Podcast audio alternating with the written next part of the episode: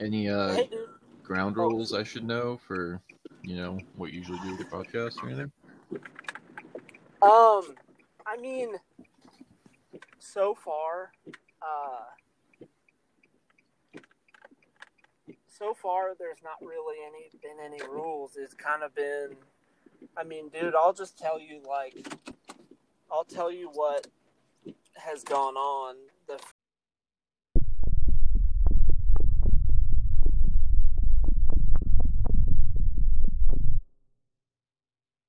Welcome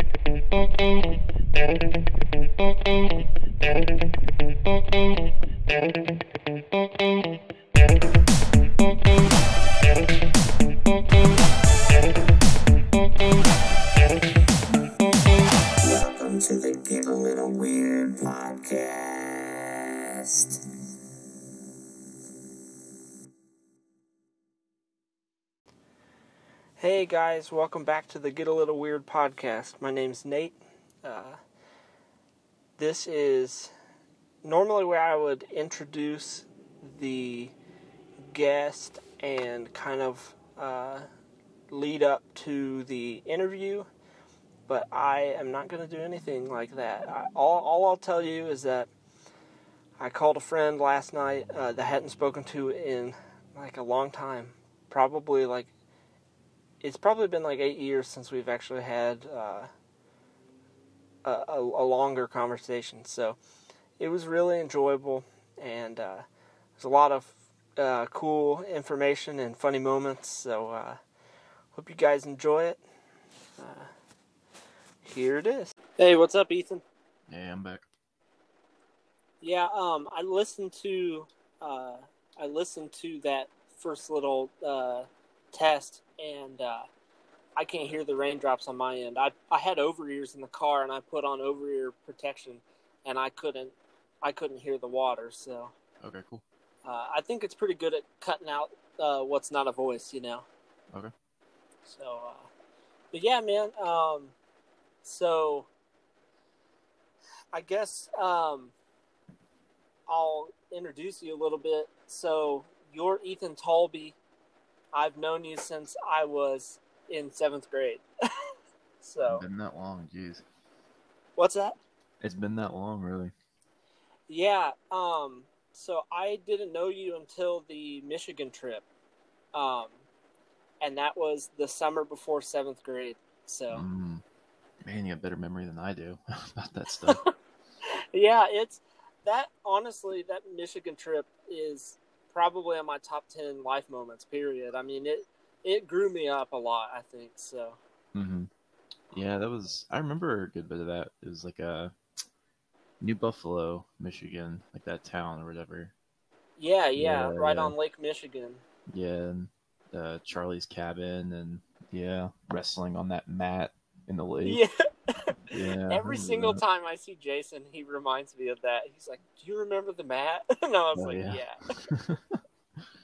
yeah, man. I I would not remember like you know when I met you or anything like that. I have a I have a pretty bad like spatial memory for stuff like that. Um, trying to remember like life events and like when things happened, you know, in time. I feel like a lot of my uh, a lot of my like earl- elementary and junior high kind of years kind of just like melded together in my brain a bit, you know.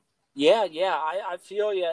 Um, it does kind of seem to blend the older, the older as time go like as we get older and time goes on. I I know like, uh, I would ask my dad questions when I was younger, and my dad wouldn't know, and I'm like, how the heck don't you know? And now I'm like, I'm not his age, the age that he was then, but I'm closing in on it, and I'm like. That's why he didn't know because it just whatever's 10 years or back is just a big pile of mush like Yeah. Yeah, it's hard for me to definitely like there has to be very like punctuated things to remember around, but yeah, a lot of that's just a wash for me. yeah do But, you do you remember when Holland hit his head on that trip uh yeah, he had to wear a swim cap, right? yeah he wears that's we, What he did he wore hit his head on? I forget. It. Uh, we got into Michigan, or like we got, we weren't even in New Buffalo yet. I think we were like 20 minutes out. There was like that little. I was just with Jason like three months ago, and he told me it wasn't an ice cream shop we were at. It was a. It was actually like a kids camp, but Mhm. Charlie knew the people who owned the kids camp, and he had called them or something, and and had them like do soft serve for us out of the camp cafeteria.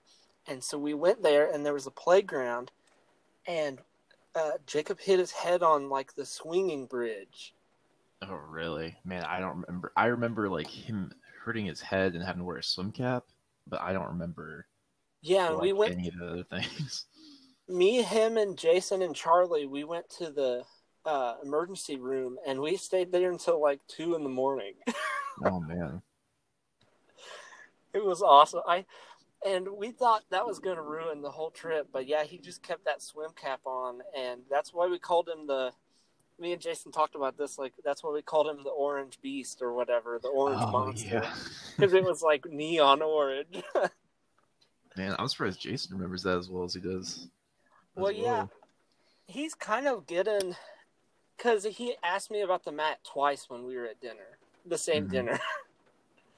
And I was like, you know, still as enthusiastically, like, yeah, I remember the mat, but I almost wanted to tell him, you know, you already asked me that once, but I no, uh, Yeah. I won't bother him with that. Yeah, I used to see him around um, every now and then. Before I moved out of Ohio, um, I used to climb, go rock climbing at Miami's Rec Center a lot. And he would go and play pickup basketball with college kids. And so I saw him a couple times there, and I'd stop and talk to him for, you know, five minutes or so, or something like that. That's awesome. Yeah, he's he's an awesome he's an awesome dude. He's somebody I'm glad I still have in my life. Like, Yeah, I definitely a really good dude. I really like Jason a lot. What So is uh? Oh, go ahead. Oh, you you go ahead, you go ahead. I was gonna ask what he's currently up to. Well, he okay, so um he got dumped by the by the Presbyterian church like two summers ago. Um and he took a year off almost uh pastoring and uh he worked as a substitute teacher and he hated it. um he was like I didn't know like he's like people warned me that kids were jerks nowadays and I just Mhm. didn't know how bad they were. Um, yeah. but so he kind of he took his you know time at that um and then he's back at a church he's actually um they moved because obviously they lived in the parsonage so they had to move Right. um Man, that was yeah. such a cool house. oh dude that's what i'm gonna miss is like obviously i'm gonna you know i don't have to miss jason because he's only he only lives in oxford but Mhm. dude that house that basement was amazing Yeah. Well, even man, the upstairs was even like where uh, Emily and Carrie's room was. That upstairs was huge and really, really cool. You want to know something funny? I was never up there. I I was only out there like once or twice. Um, I think one time I was there and they like lost a hamster and it was like in the radiator or something. Um, I couldn't find it, but it's like it's like an apartment, you know, and they just have like this this apartment basically themselves. It's like, oh man, that would be really cool. that that sounds awesome. Yeah, I've I never even went up the stairs. I don't think because I just hmm I think at that time I was like, well, I probably shouldn't go up to a girl's room, so Yeah, yeah. I just sure. stayed on the first floor. But it, it's a really unique house, um, and I don't know how many times I got creamed in ping pong down there. Yeah. Yeah, I have good memories of playing ping pong for sure. Did you play a lot? Were you around for the junction a lot, or Not much. Um, I think when you guys were playing like at the junction a lot, like I think that was like when, like we were kind of on our way out, you know, from going to church or anything like that. And so I don't think I went there a few times, but not too much. Yeah, that's a shame, dude, because we used to have, I mean, there for a little bit, and like Stephanie, my wife, can attest to this. I spent way too much time there playing ping pong because we were Mhm. just dating, and uh, the one night she was throwing up, she was sick, and I was like, "Well, we can't leave yet. I'm still playing ping pong." And continued to play ping pong for like two and a half hours. I was her ride home. I now looking back, I I feel bad about it, but uh, Ping pong is life. well, she is still with me, and so that's kind of that's kind of the point of it. Is she she saw enough in me to uh, forgive me for that. So yeah. Oh, that's funny. Dude, so you said you were out of Ohio? Yeah, I haven't.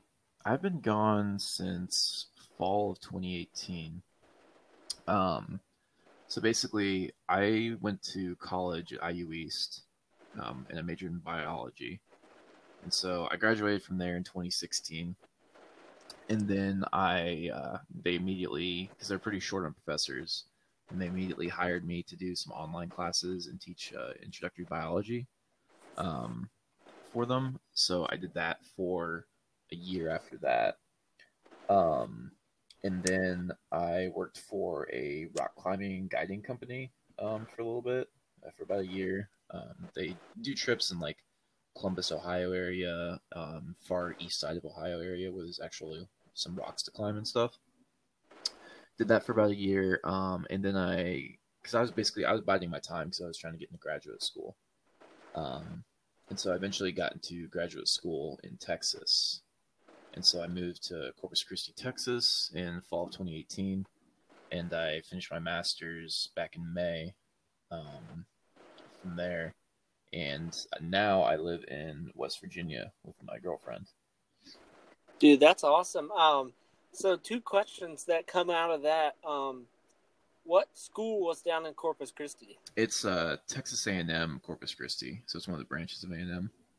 Okay, that's that's pretty. Uh, I mean, that's still pretty prestigious. I mean, and I'm sure you got the education you needed then. Yeah, I uh, I have a degree in uh, fisheries and mariculture, so it's basically kind of like a marine biology, um, but it's a little more focused on like commercial fishing, um, like economics behind fishing a little bit, um, stuff like that. So that's the kind of like you know degree I have. So, are you talking about like uh, like salmon fisheries, or are you talking like boats? I mean, it would be it'd be both. Um, like they operate. Well, I mean, salmon fisheries are on boats typically, um, but so you've got. I mean, you've got fisheries everywhere, right? You've got your salmon fisheries on the East Coast. You have like there's oyster fisheries, lobster fisheries. You know, anything that's like caught for like commercial use a lot of times, and even like in uh states with like recreational fishing, you still kind of call those fisheries.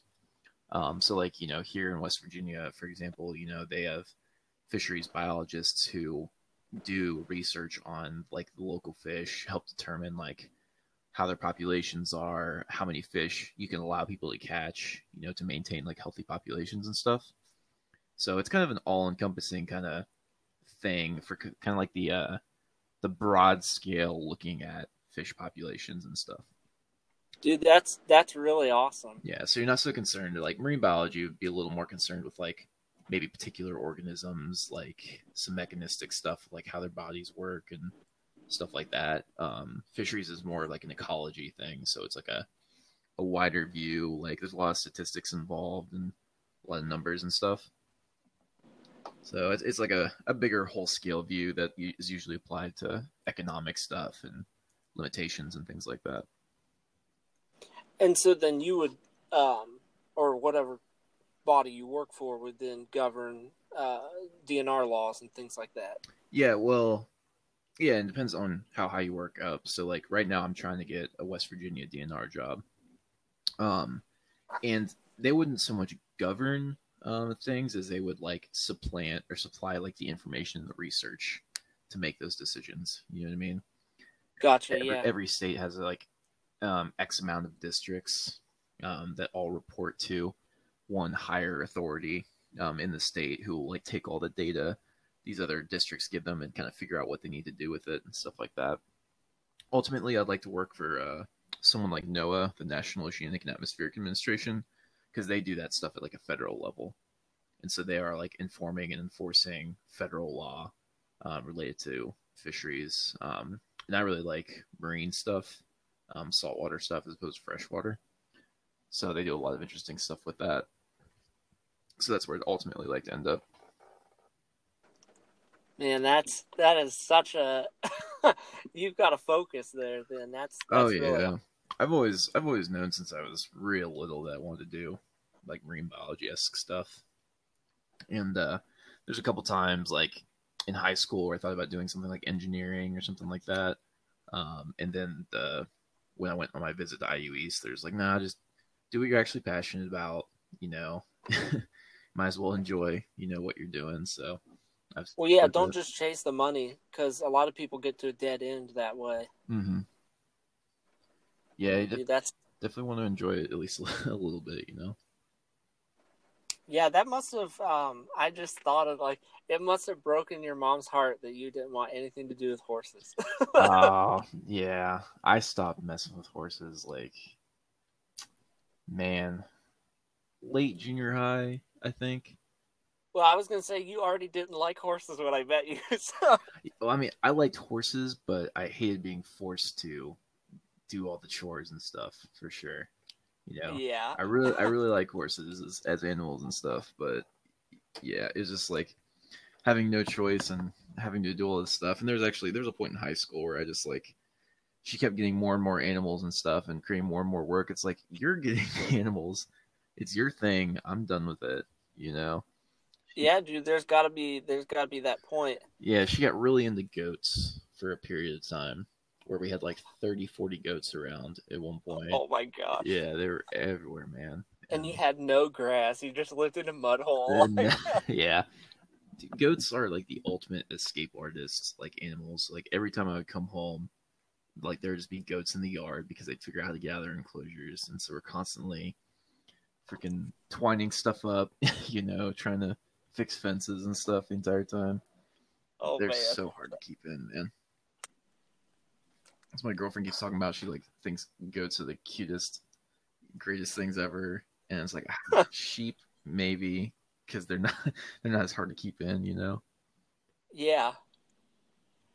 Dude, I I've never had I've never had a goat and I've never had an experience with a goat. I mean, Holland had two goats one time and that was all I don't know. Like I petted them and that's about it. Mm-hmm. I I don't want I don't know. Like okay, you see the pygmy goat or the like the little fainting goats Mhm. on Instagram or something or on TikTok and you're like, "Oh, that's cute," you know. Yeah, But except if- it's I- actual fear response. Yeah, I, I I think eventually it would wear off. The cuteness would wear off.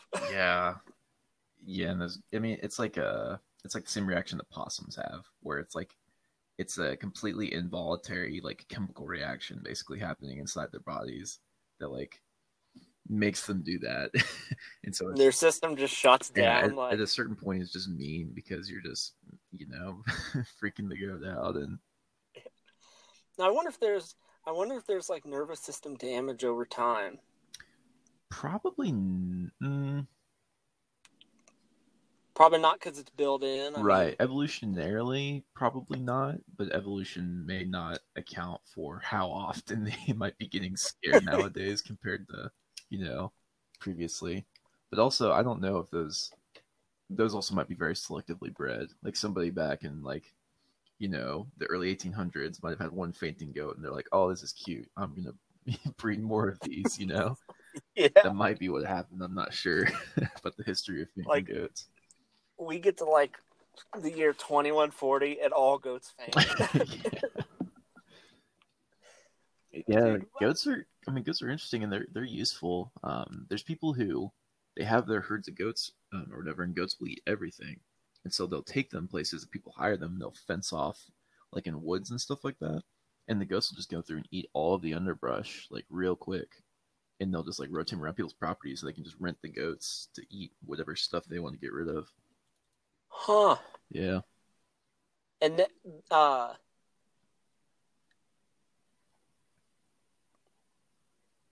Sorry, I had I have no clue what I was It's all right.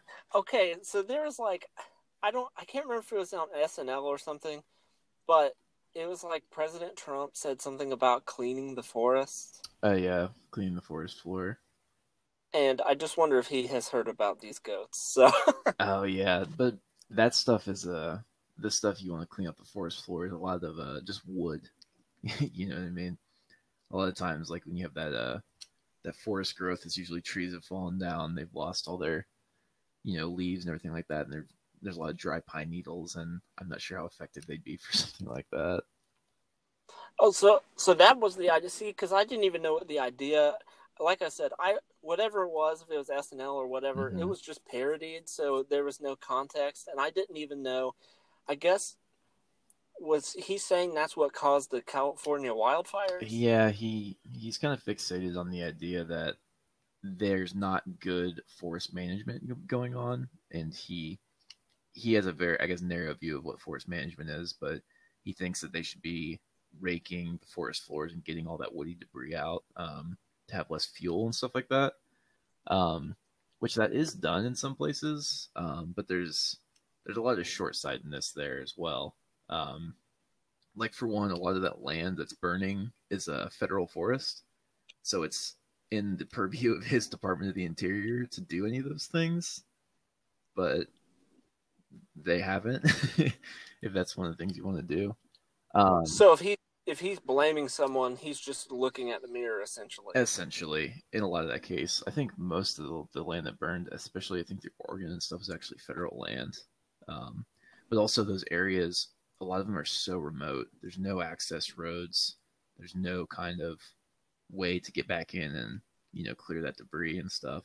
So for it, yeah, and raking wouldn't do everything for you. Um, it would. It can definitely help in some cases, but saying that's like the singular thing and that you know it's on these departments to do it is a really short-sighted view. You know what I mean? Yeah, and that's a tall that's a tall order to fill for anybody. Yeah. So, I mean, and yeah, I guess it also kind of goes back to, uh, you know, Trump himself is not a fan of those red states, California, a lot of Oregon, and stuff like that. So he definitely wants to paint them under a, a bad brush. Yeah. You know? so okay, so back to I know I jumped this is kind of the idea this is kind of what happens on the podcast. I just jump around a Mm-hmm. That works for me, man. But uh I, I will I will stop for one second on on this quick thing that I thought of and then go back to the original. But so you were talking about having to do chores and crap. Do you remember when your mom had the youth group come out and shovel horse crap? Yes, I do. I don't remember like why that was a thing, but jeez, it was such a pain. That I think it was the same year that my mom had everybody come out to our house and replace 37 windows. really Yeah. So I think it was just like the idea of like helping the anybody in the church could have the youth group, yeah, help the community and Mhm. they just used us as child slaves. like You're not wrong, man. Well, I mean, the worst thing too about okay, the thing about cleaning horse stalls is you're supposed to keep up on it. So, like every day, you're supposed to go in and use a little pick and take out what's in there. Um, but my mom would never do that. She would just let them get to those apocalyptic states where they're just heavy, Yeah. wet, disgusting, you know, and then just make make other people completely clean out the stall.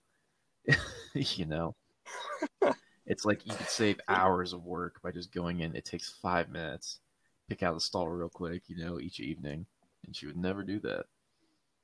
that's the same thing with the dishes every night, but I have a sink full of dishes. Yeah. So, I mean, I get it, but uh I think horse crap is stinkier than my dishes. So. Yeah. My dishwasher doesn't work right now, and my maintenance people will not fix it. They said they don't know how to fix it, so I have to call my property manager and stuff and be like, "Hey, please replace my dishwasher or something." I have no faith they'll do it, but and we cook like everything, so we always have tons of dishes, and so we're always doing so many dishes at night. It's pain, man. I take it you're like a healthy eater then? Ah, fairly. I'm not like amazingly healthy. Um, me and my girlfriend we probably eat like ninety percent of the time vegetarian usually. Um, but it doesn't necessarily me- mean healthy. Um, just eat some chicken here and there. Really like making Indian food. Um, it's like our biggest thing lately, but I do need to start working in more vegetables uh, for sure. I've them around and in the freezer, but sometimes it's just hard when I have like a, a recipe I'm working on. I don't really a good way to fit vegetables into the recipe that like complements it. You know what I mean? Yeah, because that that is a hard thing to complement in, like especially like if you own.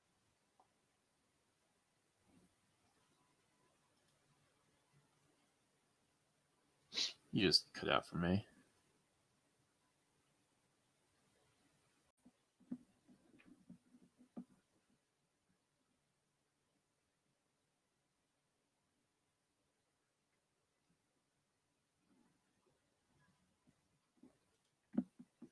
Hey, dude, sorry, are you there?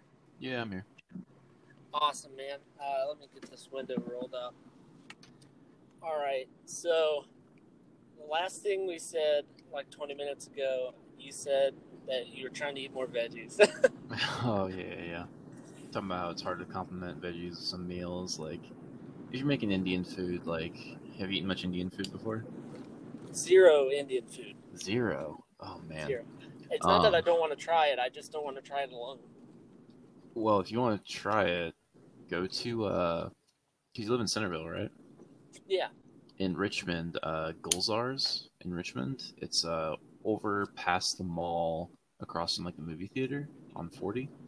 Yeah, I'm Mm. familiar with where it's at. Uh, the Hollands told me about it once. Uh, Yeah, it's a good buffet, and you can go and try whatever stuff, you know, find out what you like, what you don't. But if uh, you, with Indian food, you're making a lot of like curries and stuff, and so if there's not veggies like in the curries and stuff, it's kind of hard to just like put a side on and you know want to eat it as well. Yeah. But I highly, highly, highly recommend that place. Try it out sometime. Yeah, dude, I'll I'll have to do that. Uh, They, they probably have like like a, just a regular menu I could take out, right?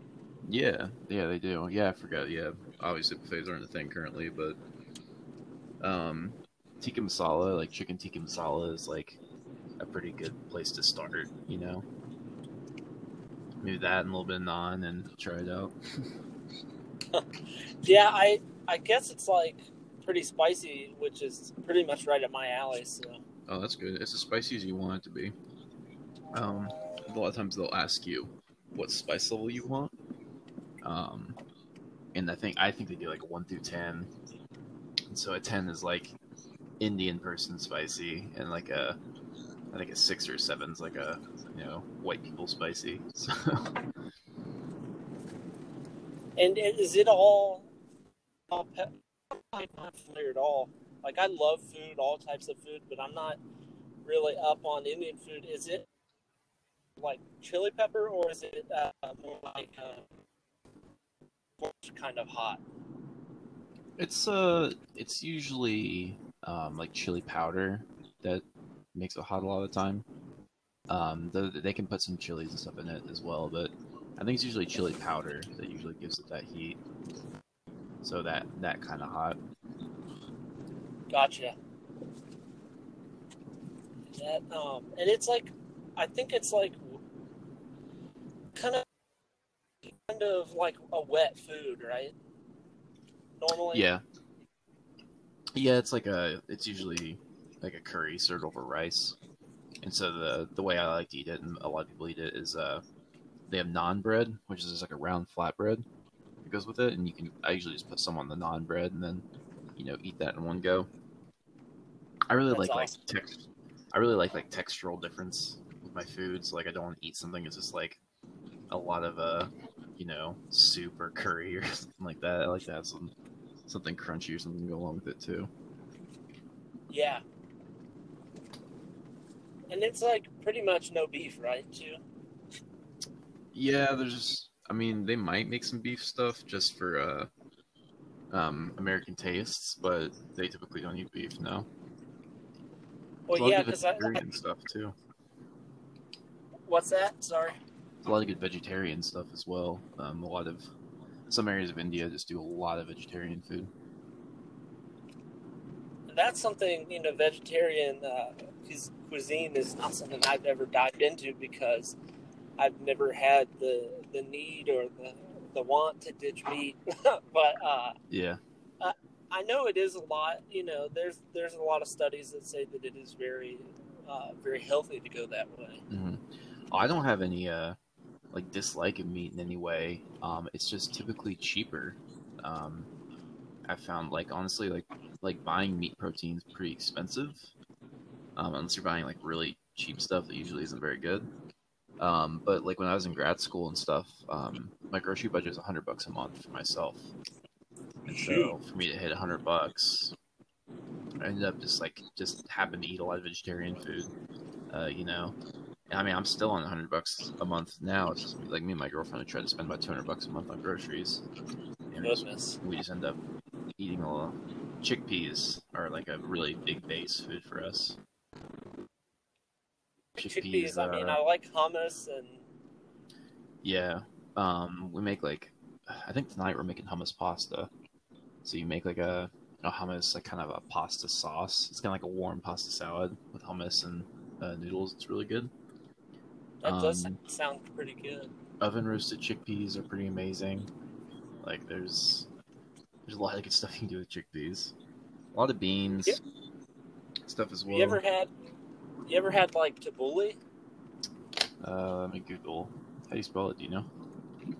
Um, I think it's T A B O U L L E H. Ah, yeah. It's a salad. Yeah, it's kind of like a salad. It's like uh, it's got chickpeas and it's got um, quinoa and uh, red onion, tomato, uh, cucumber. Oh, it sounds And amazing. People eat it warm, and I, dude, the first time I ate it warm, I spit it out everywhere, and I said, "How dare you!" Really? but when you eat it cold, man, it's kind of like eating cold potato salad, but hmm it's you know it's not starchy it's like really light and um i'm not a cucumber guy i never have been but dude if i could eat a pound of tabbouleh right now i would Yeah, it looks like right up my alley for sure. yeah dude you ought to try it man like hmm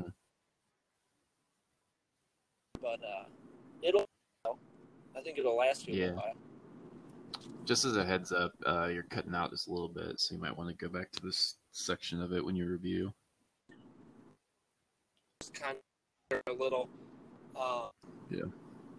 i'm gonna try to i'm gonna try to hang on All right, sounds good. but yeah, yeah, I'll try man that out. That's right up our alley. We really like Mediterranean food and uh, stuff like that. Dude, that's actually. I'm glad you said Mediterranean food because that's actually what it reminds me of, uh, flavor profile wise, and just the freshness. Mhm. Is uh, like, have you ever had at Skyline? They have the Greek uh, Greek chicken wrap. That's kind of what it like. Uh, just yeah, taste wise, palate wise. That's Yeah. kind of what it all the notes that it hits. Almost like uh, like okay, you've had like a gyro too. Yeah, I love gyros. So like that, the tzatziki sauce is what I'm thinking of, like with that cucumber hint, you know, that you Yeah, get in sure. that. That's uh, That's actually what my going girlfriend I made for Christmas dinner was uh, gyros. Made it for. oh, like- you did that for Christmas dinner. Yeah, we usually we like to try to do something kind of like off the wall a little bit, you know, just an excuse to try something good. So we made homemade gyros, and they turned out amazing. Yeah, that Homemade sounds sauce crazy. is next level. It's not hard to make make- at all either. You made the sauce yourself then? Yeah, you just like you grate up a like you really finely grate um, cucumber into it. I think it's yogurt, um, dill, seasoning, um, I think a little bit of salt and pepper. I think it's about it, and it is amazing.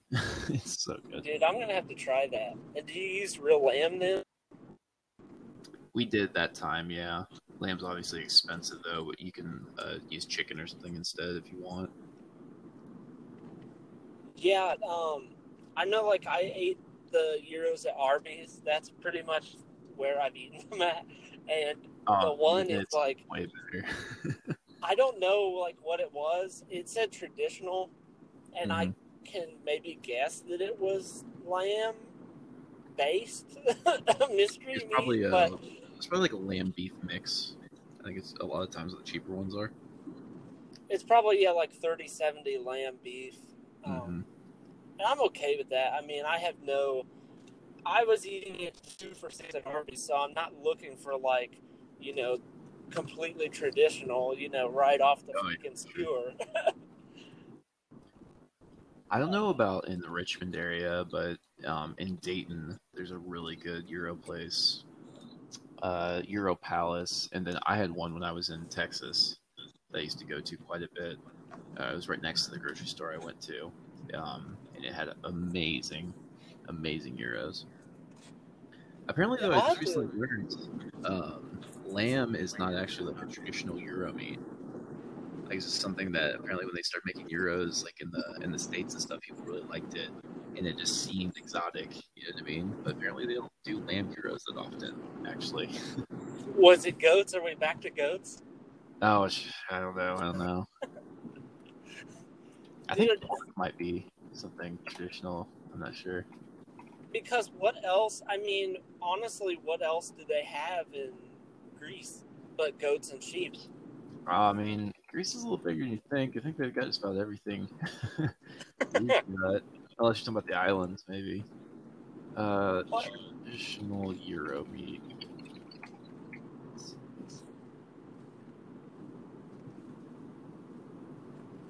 Beef lamb mixture. Um, beef, pork, or chicken. So basically, any kind of meat could go in a gyro. Just grind it all up together. Oh, man, yeah. That's awesome. And that's like normally, normally it is kind of like that kebab, like just shave it off the big hunk, right? Yeah, when I made it, we just uh, basically formed the meat into a loaf and mixed it with some onion and stuff like that. Um, and then we just cut it in thin slices after it came out of the oven. But yeah, a lot of time it's on that big old skewer. And that's there was some uh, there's some show I watched on Netflix. It was like I think it's called Taco Chronicles or something. Um, but there was like this Mexican street fair or something, and there was this. I'm not even sure what type of meat, and I was like looking at it, trying to figure out what it was. Um, but I mean, the same hunk of meat is just sitting there under a hot lamp for like 13 days, and I'm Yeah, I'm, I'm, I'm gonna call ahead and be like, say in Spanish, like, what is it new? Like, is yeah. it new? Because if it's I'm if I'm on the 13th day, it's in 108 degree heat in the middle of Mexico. no thanks. Like, I don't know, man. Fermentation's flavor sometimes. But I think that was also the weird thing is that one of the guys was like, when it's two weeks in, that's the best. And Oh, really? I, I see like, um, I, I don't know if you've ever watched on YouTube, but it's called uh, First We Feast. Um, I, I watched hot ones, but not like First We Feast. yo, you've watched Hot Ones? Yeah, yeah. Dude, that's, that is probably one of my favorite all time shows on YouTube. But yeah, the Excellent. first we feast I, it was called sean versus or sean in the wild or something so it was the same dude right Mhm. and uh, he um the, he's like always talking to these beef people and they're like yeah the best the best hamburger is like when you let it sit open air in the fridge for like 72 hours and it gets like some rind on it or something like cheese and i'm like that's disgusting like Oh, it's not.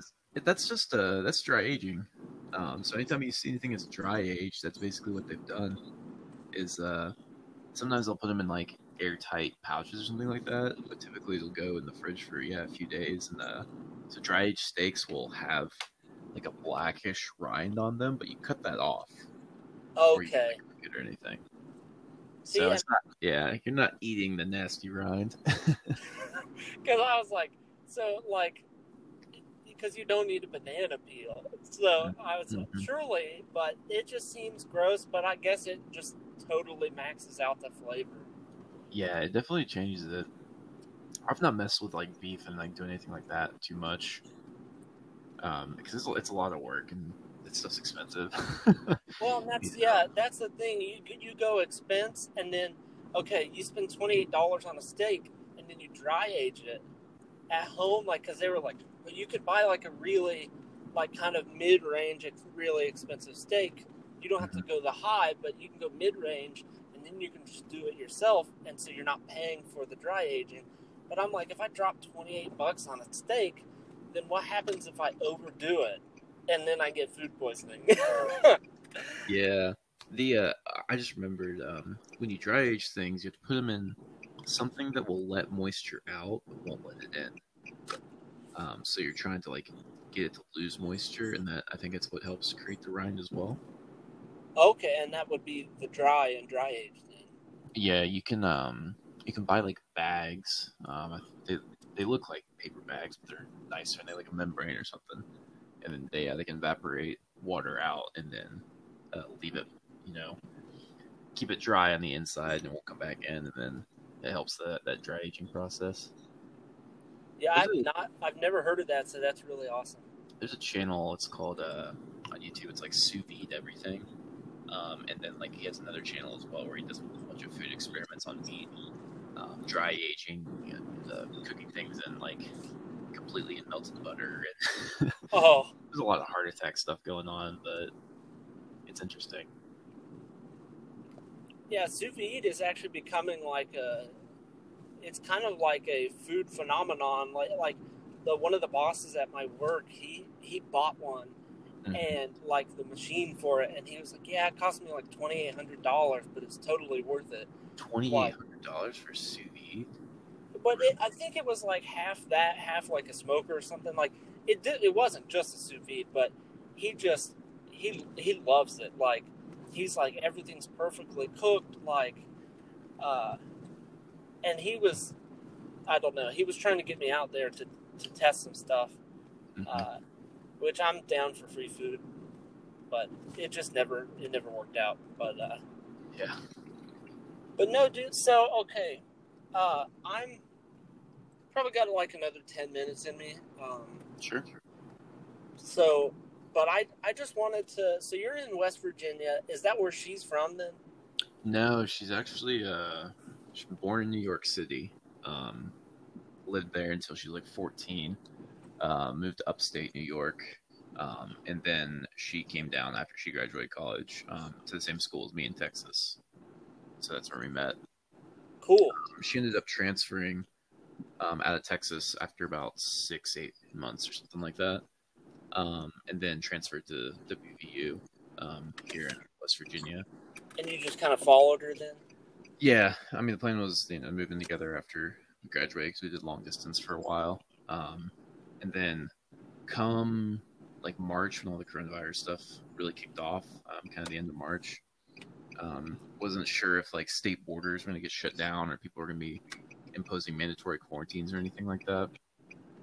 So I just said, all right, I'll just move now. Um, so I moved the end of March and finished all my degree stuff online which was no different because everything was already online, you know, at the time, anyways. Um, yeah. I just, you know, finished all in West Virginia, and so I've been here for about six months. That's awesome. And, and you've probably been there before, or I I'd visited, and I like went down with her when she um, initially was looking for apartments, um, like before, like prior to the fall when she started and stuff. Um, so yeah, I'd been down here once, um, just to check it out. I mean, it's pretty cool. It's kind of like it's kind of like in Oxford, but it's bigger. Um, that's cool. pretty dominated by the university, and then it kind of uh, clears out um, in the off season. You know, Yeah. So. And it's kind of like a ghost town, kind of like Oxford. yeah, a little bit. Um, it's definitely more populated though. There's definitely a lot more factories and industry going on. Um, I think the population of the area, like when the students here, is like three hundred thousand or something. oh yeah, so that's like a ton more. Yeah, considerably bigger. Um, but still kind of has an Oxford feel to it a little bit. It's nice. That's awesome. Uh, so okay, so if you if you think you have a next step, I mean, obviously your your guys' uh, um, lives are going to have to coordinate for where you go next. But if you get if you were to get out of West Virginia, you said you kind of have more of like a drive for like the the marine life. Yeah. Um, wh- where where do you think that will take you? Um, I mean, not sure yet. Um, so she does fishery stuff as well. Um, so we're in the, the same field, except there's basically two kind of paths you can take. Is you can take like the professional track, um, where you work, or you can kind of take the academic track where you do more university stuff. Um, you go on and get higher education. You might become a professor or something like that. So I personally, I'm done with the academic track. I'm not really interested in it. Um, and so I'm kind of on the professional side, you know, trying to get my job and stuff. And she's on the academic track, so she wants to, you know, she wants to be a professor someday. She wants to have her own lab and stuff like that. Um, so basically, I mean, we'll be beholden a little bit to probably wherever she ends up um, going for her PhD, because um, she's getting her master's right now, and after that, she'll have to get her PhD if she wants to be a professor or anything like that. Um, but hopefully, like she wants to go coastal too. Um, so hopefully, wherever we end up, it'll be pretty easy, hopefully, to find you know fisheries positions or something related. You know, Yeah, yeah.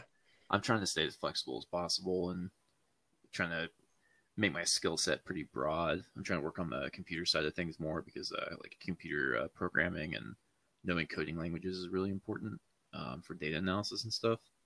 Um, so I've been kind of whenever I can trying to work on that. You know, trying to stay as flexible as possible.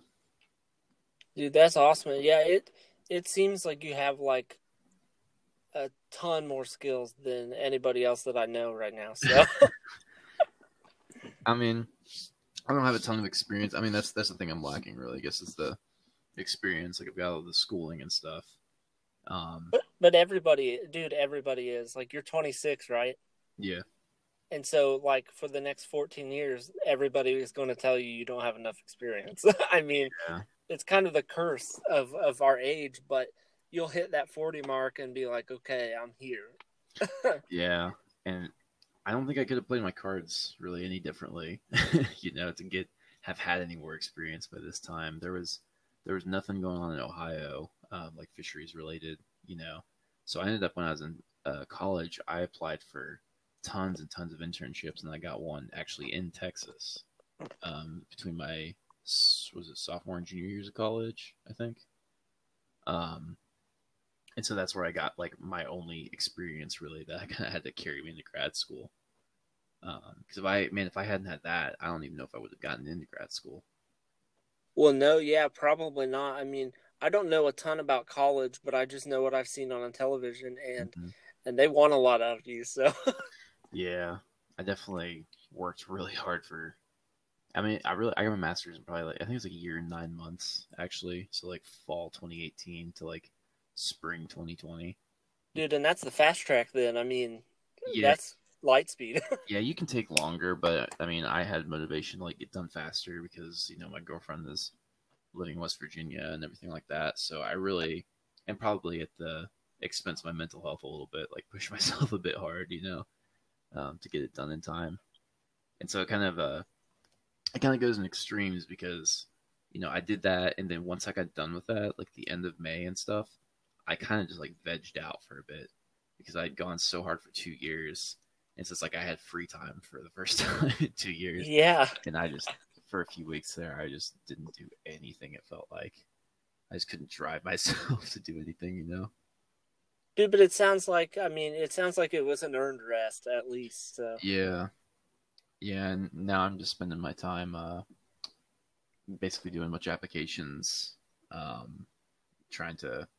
I'm basically trying to find a job related to anything you know I can carry into fisheries or something like that. Um, there's some jobs popping up that are like two hours or so away. Um, so I've basically exhausted all the job apps for everything close to me, and I'm kind of having to branch out a little further now. Starting to potentially uh, think about the fact that I might have to take a job somewhere, you know, like three ish hours away and, you know, stay there through the week and then come home on the weekends or something like that. Uh, Dude, that's that's insane, man. yeah, I just trying. I just have to. I have to get that first job. You know, like that's the important thing. Is like if I get that first year of fisheries experience, then it just opens up like everything for me. You know what I mean?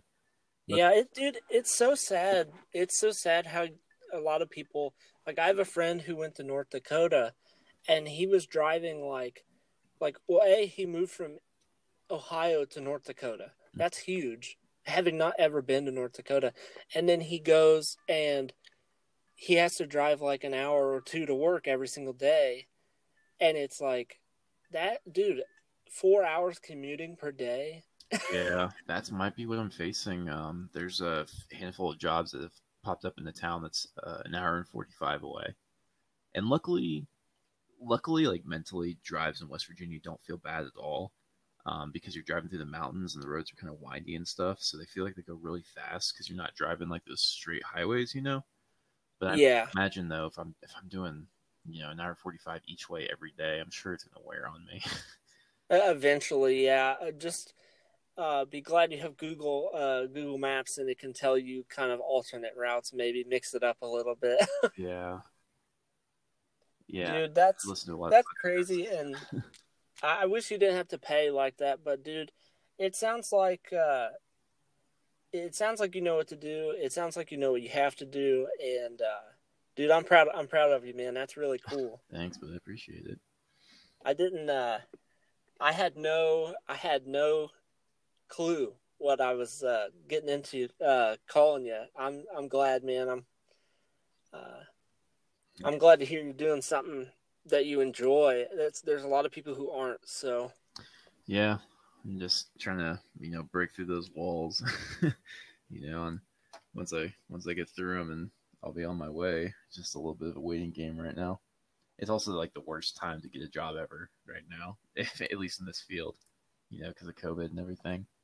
A lot of people are yeah, furloughing people, and there's freezes on funding and everything like that. So well, and even if there isn't, you you have that kind of you have that looming over your head, like um, anybody anywhere that does any job. I mean, um, you just have that looming over your head, like, man, will, will I lose it for three months over over the flu season? You know, like. yeah, luckily, you know, I work at a casket factory, so we, we're running, you know, like crazy because people are dying like crazy. So, oh um, it's kind of like a, you know, that was kind of a blessing in disguise that I had this job because I didn't have to lose my job because the things we were making were the things that people were needing. I mean, Yeah, um, not like I was making medical masks, but I mean, like I said, death, you know, death happens and people need it. Um, yeah, it's like the most bittersweet thing ever. yeah, I know. Like, uh, yeah, at, at, at other people's expenses, I got to keep my job, but I'm sure there's other people like, I mean, surely there's other people who felt the same way. So, yeah, um, for sure. but yeah, man, that's. I just. I I was thinking I was thinking about this last night, and I saw on, uh, saw an ad on somewhere. I'm not even sure. Oh no, it was Caleb Shomo on Instagram. He posted that Attack Attack uh, was bringing out a 10 uh, 10th anniversary repressing of. Uh, I guess was that whatever album Stick Stickly was oh, off of. jeez, that song. And I thought about you, dude. I was like, how how fortuitous a moment this is. Like, I'm gonna talk to Ethan tomorrow, and you know this this album's coming out. That's hilarious. Like, because I remember when you showed me Attack Attack, and I just absolutely was not into it. oh yeah. I mean, I've listened to them since. Like, um, A A is for Andrew was on uh, uh, Vans Warp Tour 2011 uh, compilation. I still have that in the car. Like, Mhm. and uh, dude, like, I don't know if you've heard. Um, who's the? I can't remember the clean singer's name, but he's got that band, Bill Murray. Yeah, uh, I forget his name off the top of my head too. But yeah, Bill Murray's really good.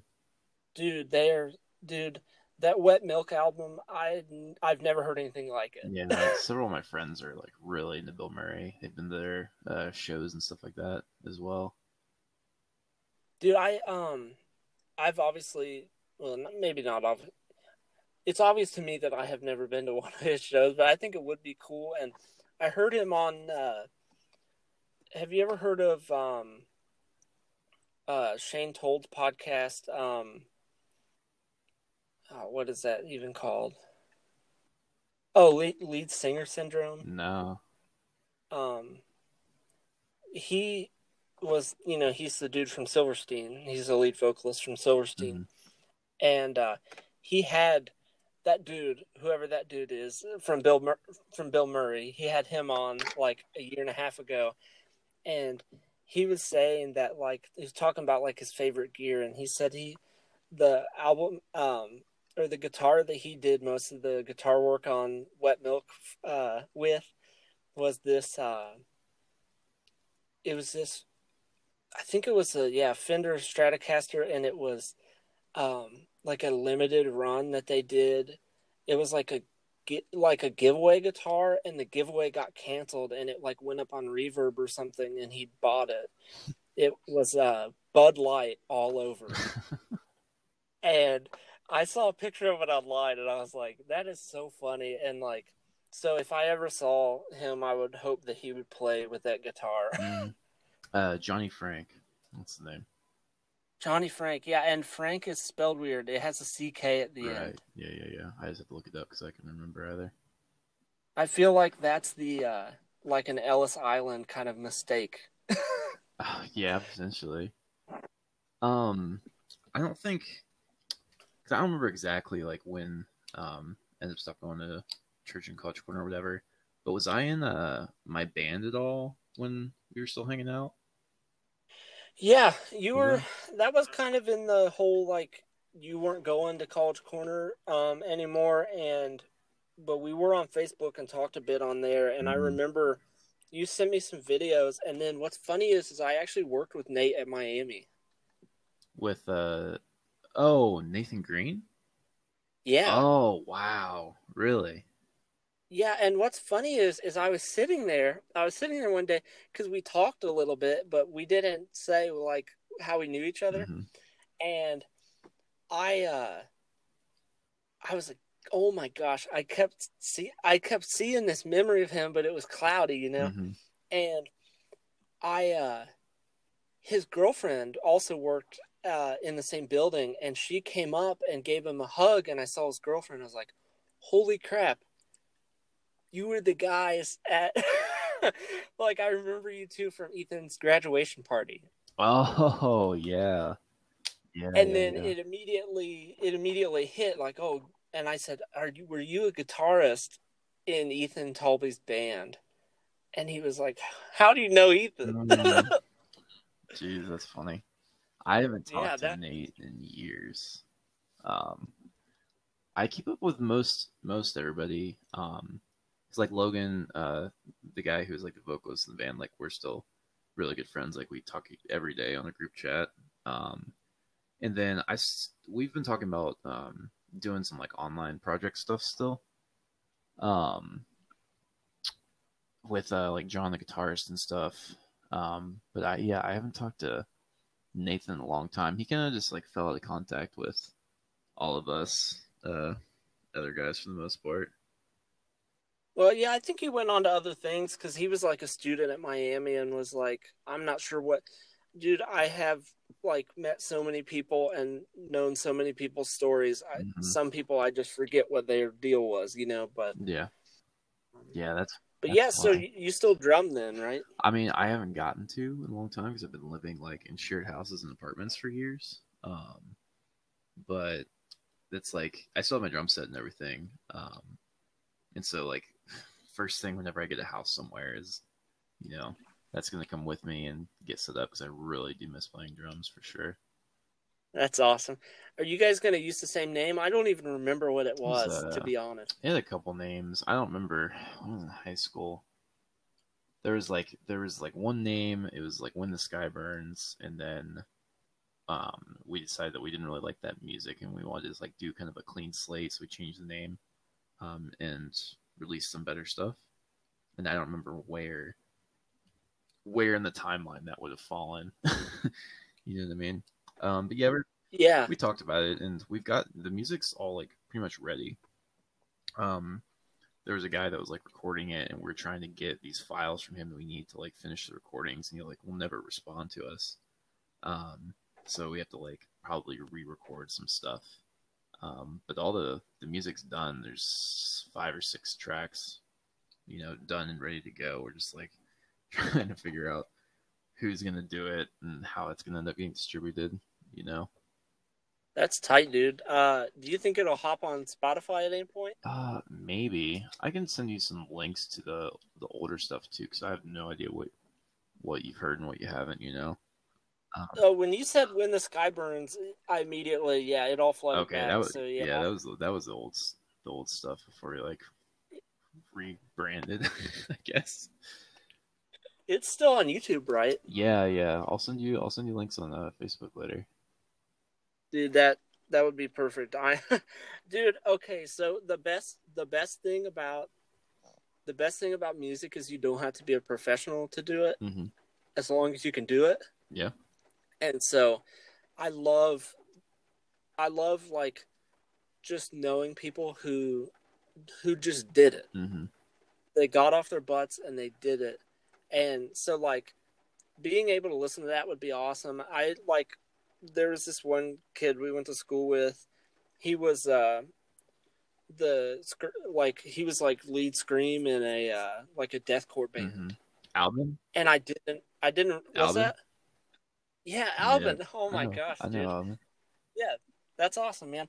So we- yeah, we uh I remember like listening to the music and I'm like, I don't really like deathcore, but I like that my friend is screaming. Yeah, Like, it's interesting for sure. Um, yeah, I'm one of my friends. Uh, that was like friends with like junior high was in a band with Alvin, and so I met him once. And he's just one of those people you kind of don't forget him. You know what I mean? Oh dude, He's he's distinct- he's one of the best a very guys. distinct individual.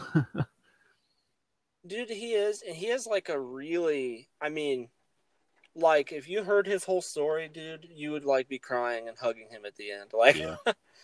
Um, but he's dude. He's a really awesome dude. I I know. Like I think it was like a year and a half ago. I went to his, uh, I went to his grandpa's funeral and saw him, and um, he's actually like a rapper now. Um, he switched to like mumble rap, and so, um, and that is normally when I would say he switched to mumble rap, that's like a negative. But Al- Albin switched to mumble rap, and uh, and so because he had done like it was funny. It's funny how he kind of evolved. He went from doing like a, like an Owl City thing, like an electronica Mhm. thing, to uh, he went to Velisca and did you know Velisca the deathcore stuff, um, and then he moved to Alaska and he was in like a rap group. Jeez. and then like and i think I, i'm not entirely sure because i never really talked to him about it but from the looks of it it actually looked like they were like an alaskan gang.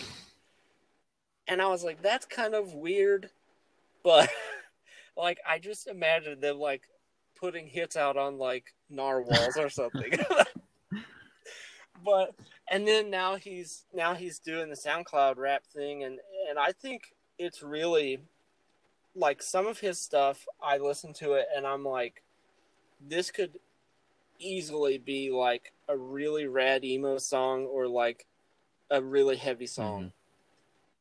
And uh but it's him dude. It's him and that's all like that's all he has and i think it's all he's ever wanted so. Yeah, some people they're just super, super like into their music um, because that's how Logan is. Um, my the guy who's the the vocalist in my band, and I mean he was just like that said like this is all I want to do. Um, and I think now that he's grown up just a little bit though, he's finally coming to terms with like, okay, I can do this for fun, and I'm probably not going to make any money at it, but I probably need to get an actual job too to like because it's an expensive hobby in some ways. Like recording music is not cheap. Uh, the Yeah. equipment is not cheap, you know. So there's definitely, I mean, it it kind of sucks because, you know, if you want to really pursue your art, but it's not commercially viable, you know. In a perfect world, it would be, but you have to be so lucky, right? You put so much into it. Yeah. So he's finally kind of come around to that that idea. It was like, oh, I'm gonna have to get a real job and, you know, support it. But I think eventually that'll make that'll make the music more special. I yeah, think. he's put on a Um, ton of variety of different stuff. Uh, does he have YouTube or something? Um, yeah, he's got some stuff on Spotify you actually might like. Um, I'm gonna start writing down a list of stuff I'll send you after this.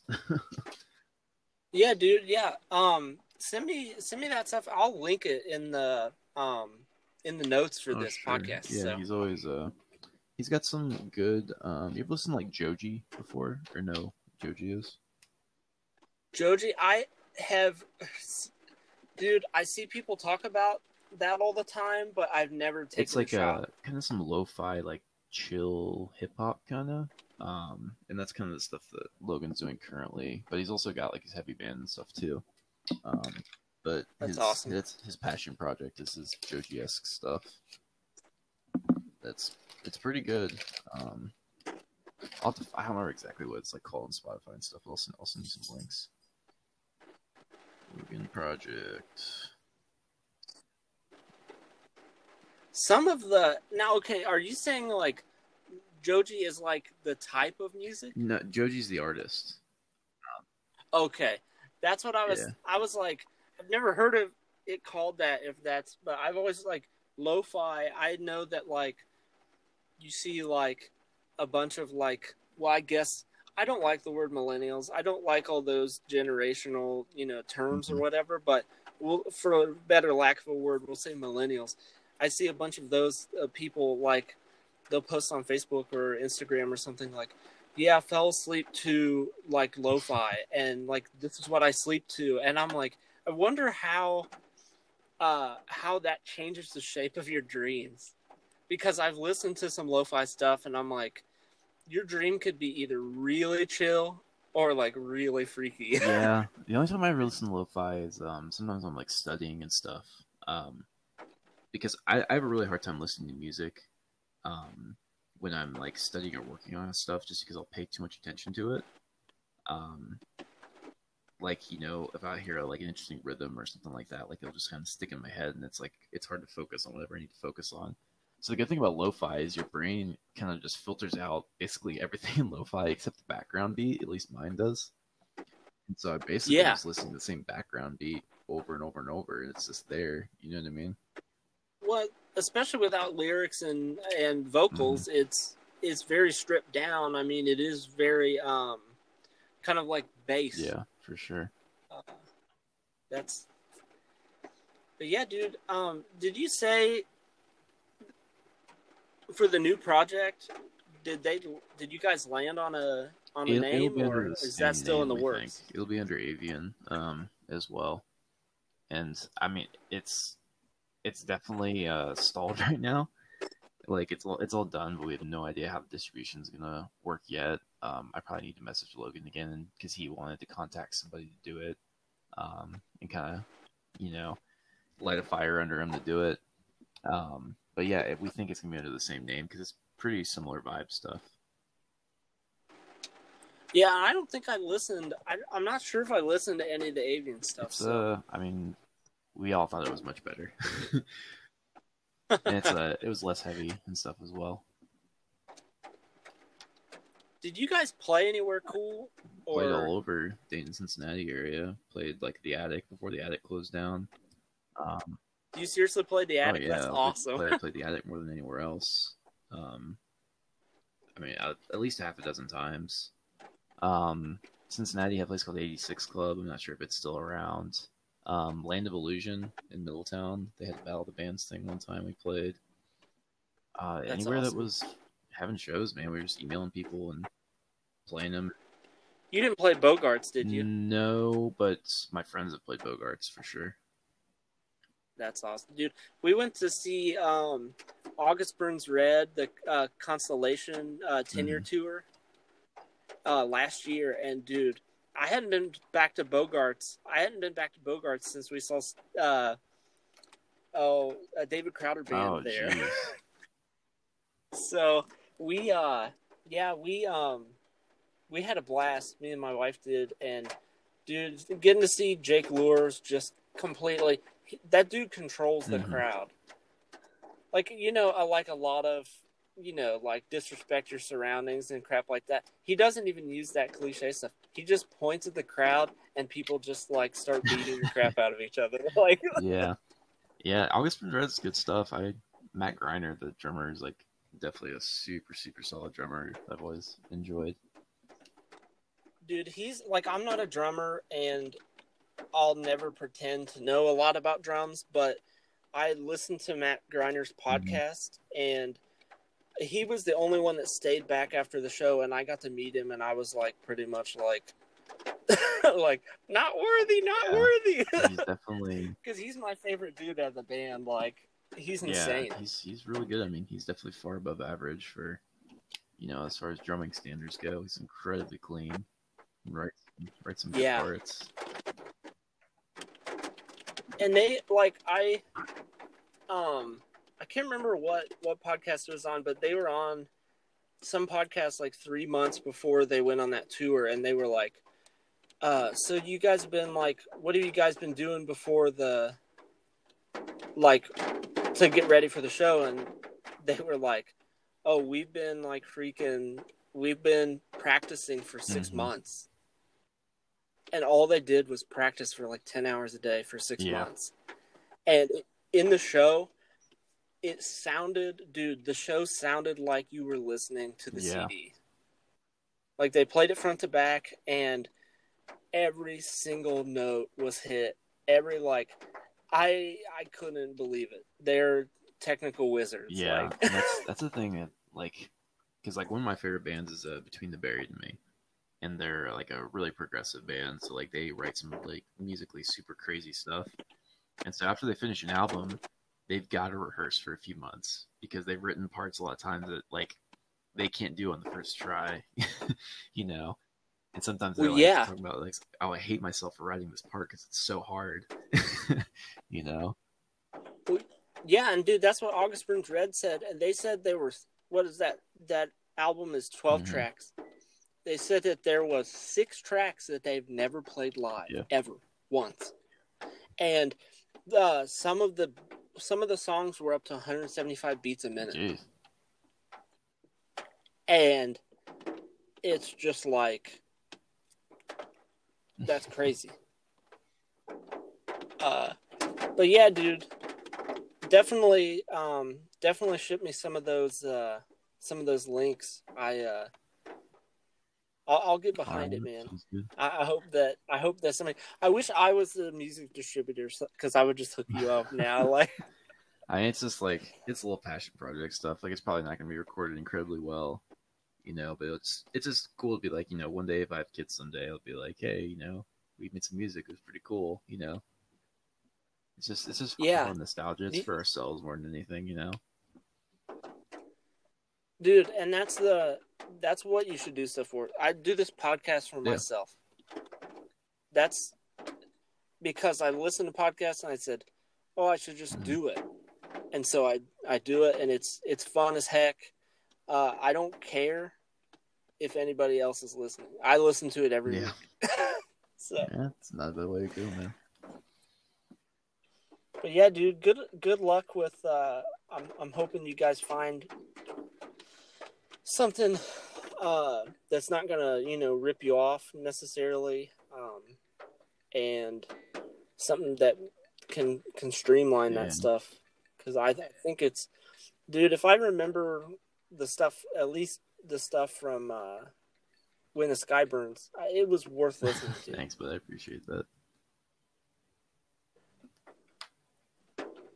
But yeah, dude, that's hard. Heavy music has to live on. Yeah. And I mean, I find myself like I don't listen to very much anymore. I listen to stuff I used to, you know, but I'm never searching out like new heavy music. Everything new I'm listening to is uh a lot lighter variety nowadays, for sure.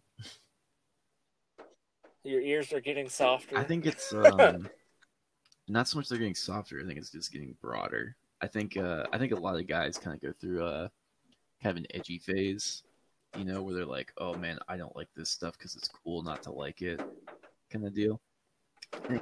Kind of really Yeah. narrows your uh, your worldview, right? And so I have a lot better appreciation for things, you know, purely for their musical qualities rather than if I thought it was cool at the time. You know what I mean? Yeah, dude, I, I I definitely I definitely feel you there. That's actually I've never had a way to put it, so you put it you put it well. Yeah. Because I would have never, ever, ever caught myself listening to Mhm. pop. But I listened to pop music from like when we were in middle school, um, because it's it's classic and it's I think I think it's Mhm. genuine. I think, and there's even like like okay, everybody everybody that's ever lived in the Midwest that like you said has that edgy phase. Someone says, "Well, what do you listen to?" and your immediate answer is uh anything but country. Mhm. and then you listen and like now I have country songs that I I'm not saying I'm a country fanatic, but there are songs where I'm like I will I will put Yeah. that on if there's time and a place for it. Yeah, So I like my old country, like oh, some Johnny Cash and stuff. Um, but like, I don't know, my my uh, family just burnt the radio out on modern country, and I hated it. So, yeah, yeah, that's a Yeah, reason to hate it. sure. That that definitely is. But hey, man, uh, I'm gonna go ahead and hop off because I think like 40 minutes ago I said that I had like 10 minutes. So, but dude, it's been worth every second, and uh, dude, I'm glad for you. Like I said, I'm super proud of you. Keep it up. I'm hoping. Uh, I'm hoping you can find something less than an hour and Yeah, 45 me too. minutes. I appreciate that, though, man. Thanks. yeah, dude. Uh, just keep it up, and uh, I think. Let's see. Do the math.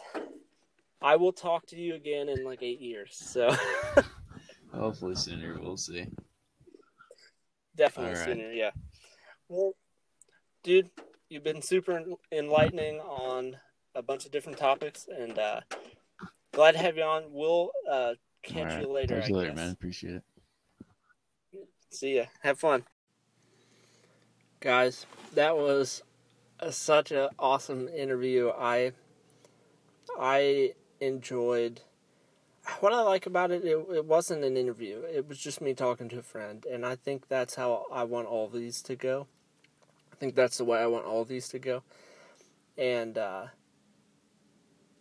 dude, Ethan is like a really awesome dude uh, something that we didn't even talk about was how he used to we used to go out um, and play tennis because he was like a, a kind of a tennis star um, at Preble Shawnee where we went to, to high school and uh, he also played tennis on the IU East team and was pretty good. Um, like I saw his picture in the paper once, I think. So, uh, like that's pretty that's pretty awesome. But uh, he used to serve like a hundred miles an hour, and I couldn't return any of his stuff. I would play with people from Union County, and like be decent and could hang, and I just couldn't hang with with Ethan. It didn't keep me from playing him, because he made me a little bit better at tennis. But uh, yeah, he's killer. He's he's awesome. Uh, and dude, all around good dude. I'm glad he's doing awesome, and uh, hope you guys enjoyed that interview. Uh, this weekend's gonna be packed. Um, as it stands now, there's gonna be three episodes coming out, so it's a little bit of a bank. You know, you can store up uh, if you if you not you've, you've not got something going on. Uh, you know, listen to an episode here or there. Um, I, I think I'm just kind of making up ground on having not brought out a bunch of stuff in a while. So, uh, but yeah, en- enjoy the enjoy the weekend. It's good weather. Put a hoodie on, walk, and have a have a campfire if your county isn't in a burn ban, and uh, just try to enjoy it, guys. We'll uh, see you on the next episode. Peace.